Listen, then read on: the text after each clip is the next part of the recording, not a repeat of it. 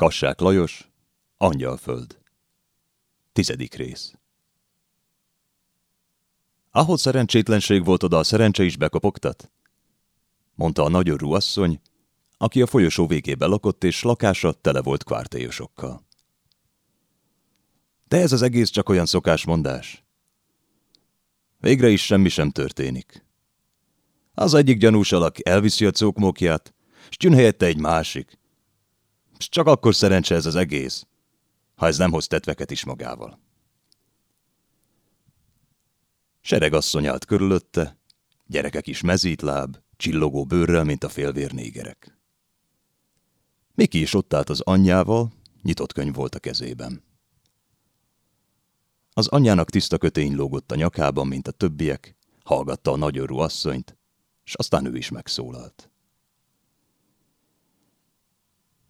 Érzem, hogy engemet elemésztene a nyugtalanság, ha így kellene élnem. Állandóan idegen emberek között. Némelyiknek milyen vad a képe. Ki tudja, milyen bűn szennyezte be már a kezeiket. Mostanában gyakran hallatja az ember, hogy rablókkal meg gyilkosokkal van tele ez a vidék. Megtörténhetik, hogy az ember beereszt őket a lakásba, és egy forintért végeznek vele. Ha így gondolkodnék, bizony legjobb lenne, ha üvegszekrénybe zárnám magam. Hány embert nyomorítottak meg már a gépek a gyárakban, hány embert nyeltek el már a nagy vizek, és mégis mindenki örül, ha befogadják valahova, és a hajósok se hagyják el a hajóikat. Mit csinálna akkor, ha ne adj Isten valami történne az urával? kérdezte egy másik asszony, s gúnyosan és fölényesen körülnézett. Az öreg néninek itt sem ura, sem rokonai nincsenek. Hogyan élne meg másképp, hanem kvártélyosokból? Minnyáján ki vagyunk téve a szerencsétlenségnek, vette át szót megint egy másik asszony. De a válogatós természetből még senki nem tudott megélni ezen a földön. Miki ott állt közöttük, figyelte a vitatkozókat, s várta, hogy az anyja mit fog felelni az asszonyoknak. De az hagyta, hogy mindenki elmondja a magáét, s aztán is csak kényszerűségből felelt. Nehéz az élet, de azért szó nélkül nem nyelheti le az ember a gondolatait. Bennem sok félelem van, s már kislánykoromban is írtóztam az idegenektől, de azért elhiszem, hogy nem olyan rosszak az emberek, mint amilyeneknek én képzelem. Rosszak, rosszak, de azért nem kell, hogy az ember megijedjen tőlük, mondta a nagyorú asszony. Soha sem mutatok én meg ezeknek egy krajcárt sem. Miért gondolnám hát, hogy egyszer megölnek? Ha engem megölnek, őket úgyis kidobják a lakásból. Nem vagyok én már szűzlány. Hallom, hogy ilyeneket is megöltek már errefelé néhányat. Az asszonyok hangosan, jókedvűen nevetgéltek. Erre az új csodabogárra azért kíváncsiak vagyunk, mondták. Hogyan nőhet meg ilyen hosszúra egy ember? Lehet, hogy nem is ember volt az anyja szegénynek. Vakuljak meg, ha nem mondok igazat, hosszabb ennél az ajtónyílásnál is. Hallottam, hogy milyen figuras, előbb, hogy fölfogadtam, személyesen elmentem megnézni. Köcsök, kalapot, hord, és külön ágya van neki, hogy elférjen benne. Most már csak a beérkező új kvártélyosról beszéltek. Tréfálkozón, primitív, groteszk fantáziával, s a mondataik tele voltak valamiféle kétértelmű célzásokkal. A gyerekek is a hosszú emberről fantáziáltak, türelmetlenül topogtak a folyosón, néha előrehajoltak, hogy majdnem átbuktak a rácson, kíváncsian leszaladgáltak az emeletről, hamis híreket kiabáltak fel a várakozóknak, de az idegen még sokáig nem akart megjelenni. Miki szétvetett lábakkal állt a folyosón, s félhangosan mormolt a földrajzból, amit a kezében tartott.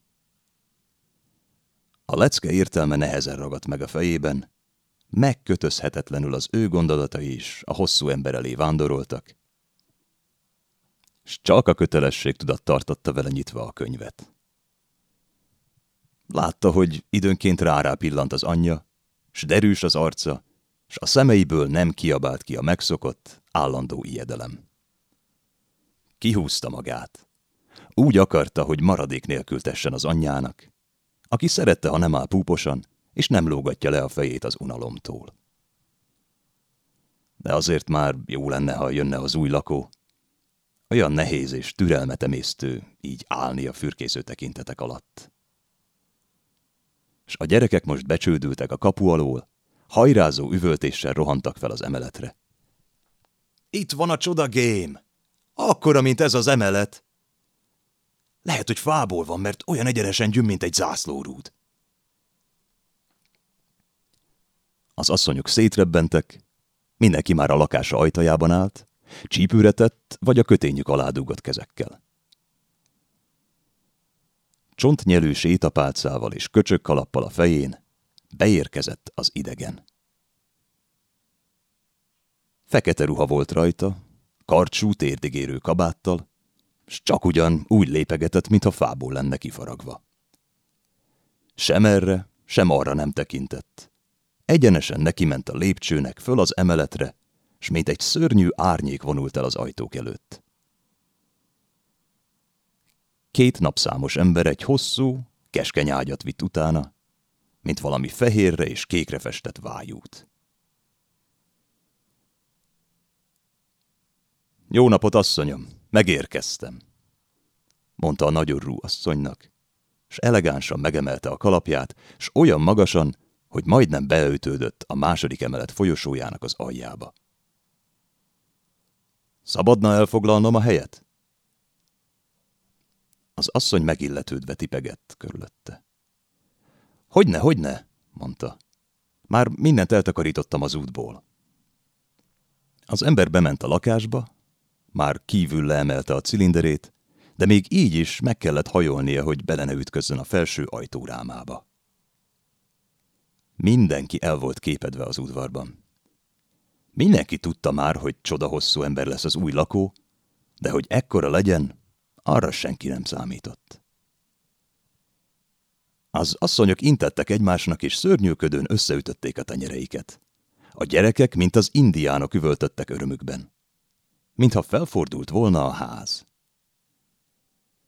A félszemű házmester kijött az udvar közepére, és rázta a nagy csengőt, amivel a lakók figyelmét szokta fölhívni, különösebb esetek alkalmával. Maradjatok csöndben, elátkozott fattyak! ordított a gyerekek felé. Becsületemre mondom, rendőrt hozok rátok, és összefogdostatom valamennyieteket.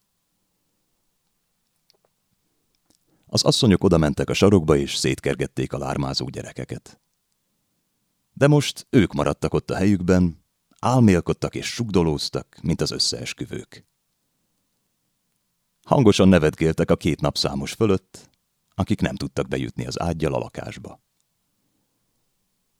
Miért nem szedik szét azt a koporsót? Nem lehet. Anyja vaja tudja, miért van összeszegelve, de egészen össze van szegelve. Végre is úgy jutottak be, hogy az egyik felét átemelték a rácson. Az asszonyok benéztek az ablakon, látták, ahogyan az ágyat a fal hosszában elhelyezik.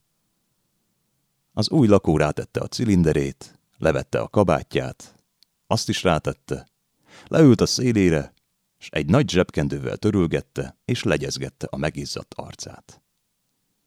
Ó, Istenem, hogy milyen melege lehet ennek az ilyen hosszú figurának, sohajtott fel az egyik asszony. Milyen érzése lehet annak az anyának, aki ilyet hoz a világra? Büntetés ez? Ilyet már az Isten is csak büntetésből teremt. Miki ott bámészkodott az ablak előtt, látott mindent. Ő sem tudta megérteni, hogy hogyan és miért születik egy ilyen ember, hogy hogyan is tud ez megélni a világban. Mit gondol mama? Ennek az embernek is lesznek egyszer gyerekei? kérdezte anyjától már bent a lakásban. Az anya nem tudott mit felelni. Megvonta a vállait, és mosolyogva nézett a fiára. De hát hol talál ez egy ilyen hosszú asszonyt is? kérdezősködött a gyerek tovább. Maga szeretne ilyen hosszú lenni, mama? Én inkább minden nap leharapnék kicsit a lábaimból, hogy rövidebb legyek. Ne csacsiskodj, gyerek! Nem jó az ilyen gondolatokkal foglalkozni. És ő talán nem is tudja szegény, hogy milyen hosszú. Az ember olyan keveset tud magáról. A fiú még szeretett volna maradni a téma mellett, de látta, hogy az anyja semmi értemeset nem tud, vagy nem akar neki mondani. Dülöngélt még kicsit ide-oda a szobában, aztán ügyesen kiosont az ajtón. Az utcán is csoportokban áldogáltak az asszonyok és a gyerekek, s ők is mind a furcsa idegerről beszéltek. De tőlük sem tudott meg Miki semmi olyasmit, ami őt érdekelte. És észrevette, hogy a gyerekek még inkább kíváncsiak erre a figurára, mint a felnőttek. Láttátok-e, hogy gyufaszálak vannak bedugdosva a szempillái helyett? kérdezte egy gyerek fuldokló nevetéssel. Úristen, micsoda tyúk szemei lehetnek ennek! De mit tehetik? Nem jó volna, ha ez tanító lenne, mert ha akarná, olyan hosszúra kidughatná a nyakát, hogy egész idáig elláthatna a szemeivel. Sokáig ilyen oktalanságokat fecsegtek össze-vissza, aztán elsavanyodott jókedvel szétszélettek. Miki két leánykával és egy fiúval játszani ment le a folyómenti gödrökhöz. A rakodóparttól nem messze hancúroztak a homokban, s nagyokat kiabáltak, hogy a szavaik, mint a zászlók lobogtak a folyó fölött. Oldalra tőlük dolgozott az elevátor, nedves homokot kanalazott ki egy uszályhajó gyomrából. Állandó sustorgó zajjal öntötte ki a partra. Egy hajadon főtt, ingújas ember állt a hajó orránál, vörös jelzőzászló volt a kezében, s valami szerelmes nótát énekelt torka szakadtából. A zászlót néha magasra emelte, integetett vele a parton dolgozó embereknek. Fehér halászmadarak röpködtek közel a hajóhoz, víjogtak, néha ráhasaltak a kék víztükörre, s egy ficánkoló halacskával emelkedtek vissza a magasba. A levegő tiszta volt, s a szél játszott a hangokkal, s a mozgó dolgok formáival. A gyerekek a homokban ültek, az egyik fiú cigarettázott, a lányok marokszámra fölemelték a homokot, ujjaik között visszaszitálták a földre, aztán oktalan szorgalommal megint előről kezdték az oktalan játékot, s közben oktalan, érdektelen dolgokról beszélgettek. Miki alig vette észre, hogy mi történik körülötte. Egy ideig nézte a dolgozó elevátort, a bugdácsoló madarakat, aztán magába merülten, feje a föld felé hajolt, s egy száraz faággal értelmetlen ábrákat karcolt bele a homokba. Semmit sem akartak ábrázolni ezek a karcolások, s néha hegyekhez, állatokhoz és virágokhoz hasonlítottak, s néha emberekhez, s a gyerek észrevette, hogy az egyik egészen olyan formájú, mint amilyenre más gyermekek a szívek szokták rajzolni a palánkokra. Föllesett az egyik lánykára, látja-e, hogy ő miket rajzol, de hogy az egészen beleveszetten szitálta a buta homokot, kinyújtott lábával eltörölte a rajzokat. Újakat kezdett, figyelte a lánykát, és most annak az alakját próbálgatta belekarcolni a homokba. Tojás alakú fejet kanyarított, egy függőleges és egy vízszintes vonalat húzott bele, olyan arányokban, ahogyan a lányka orrát és száját látta a fején, két ponttal a szemeit is megrajzolta, aztán csak egy fület csinált neki, de az nagy volt. Olyan nagy, hogy túlnőtt a fejvonalain. Hangosan elnevette magát. Akarod látni a fényképedet? kérdezte a lánykától, s ráhajolt a rajzra, hogy eltakarja, és ezzel is kíváncsibbá tegye a másikat. Ha akarod, megmutatom. Olyan szép vagy, mintha tükörben látnád magad. A lányka megnézte a rajzot, lekicsinyről grimasz csinált, és duzzogva elfordította a fejét. Nem szép tőled, hogy nagyfiú létedre ilyen butaságokban töröd a fejed. Igazán már okosabb is lehetnél. A fiú nem sértődött meg. Fölugrott ültéből, odaszaladt a lánykához, csiklandozni kezdte, mint valami eleven kölyök kutya, incselkedett vele. A lányka sem hagyta magát. Ő is fölugrott, összekapaszkodtak, csapkodták egymást. Végül a fiú futni kezdett, és a másik kiabálva szaladt utána. Körbe szaladtak a térségen, fekete port vertek föl maguk körül, aztán megálltak kicsit, hogy kifújják magukat, és megint tovább rohanjanak. Nem sokára az elevátor homokbuckái mögé kerültek, a fiú itt lassította a futást, a másik utolérte. Megint összekapaszkodtak, és ütötték egymást. Az emberek már abba a munkát, az elevátor láncai megereszkedetten döglődtek a magasban, az éneklő ember elnémultan egy bádokhordon gugolt a hajó szélén. A lányka kimerülten nekidőlt az egyik buckának. Ne üss, én már nem bírom, mondta. Te fiú vagy, neked kell engedni. Lihegett, hogy alig tudta kimondani a szavakat. A vékony ruhácska remegett a mellén. Az arca piros volt, mintha festékkel kenték volna be. A fiú két vállánál fogva tartotta még a lányt. Ő még nem akarta abba hagyni a játékot. Szorította a másik vállait, a szemeibe nézett, hogy szenvede az, s látta, hogy a jajgató lánykának nevetnek a szemei, s olyan mélyek, hogy szinte fáj beléjük nézni. A szorításban érezte, hogy a másik már nem is védekezik, csak egyre apróbbakat lélegzik, egyre jobban áttüzesedik az arca, a két vimedli a halántéka körül majd kicsattan.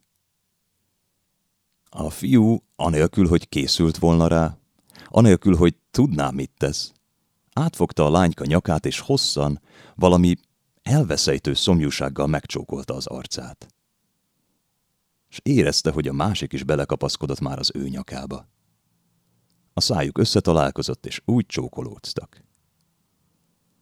A fiú megrészegült a föláradó vágyaitól, egészen ránehezkedett a lánykára, de az most hirtelen, mintha álomból ébredt volna, elfolytott sikoltással makacsul védekezett.